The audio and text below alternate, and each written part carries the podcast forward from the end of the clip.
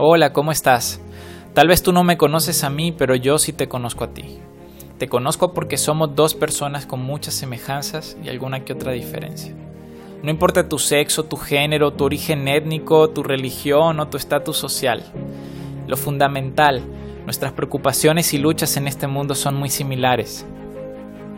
Seguramente nada de lo que te diga sea nuevo para ti. Todo esto ya lo has escuchado y lo conoces. Todos sabemos que la vida tiene muchas dificultades y que no siempre es como queremos. A veces no importa qué tanto te esfuerces, qué tanto empeño le pongas, simplemente no lograrás lo que quieres. Si crees que es una competencia, te diré que tienes todas las de perder, porque ni tú ni yo podríamos ser más fuertes que la vida misma.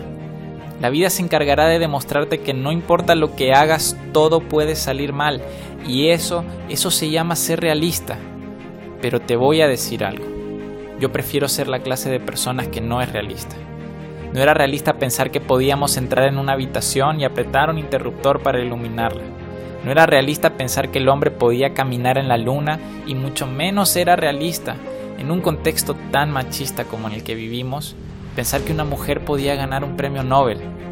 Sin embargo, hay algo que debo advertirte, porque cuando dejas de ser realista, cuando desafías el status quo, cuando vas en contra de la corriente, contra lo que dicta la sociedad y su lógica, te conviertes en un luchador.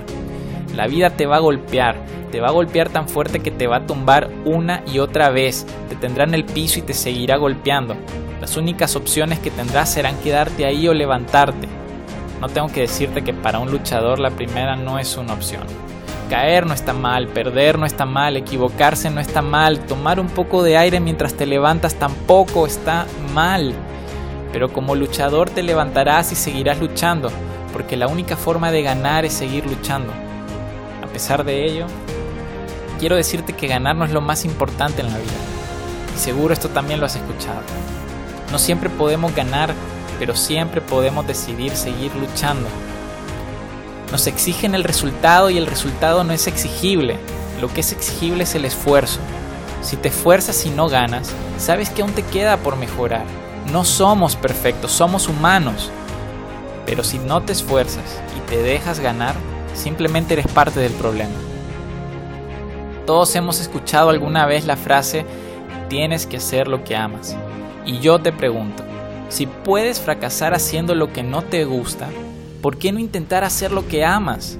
Siempre será más fácil luchar por lo que amas que resistir esos golpes de la vida mientras haces algo que no te apasiona. Aunque la vida no siempre es como queremos, yo te invito a ser feliz. La pregunta es, ¿estás dispuesto a luchar por tu felicidad?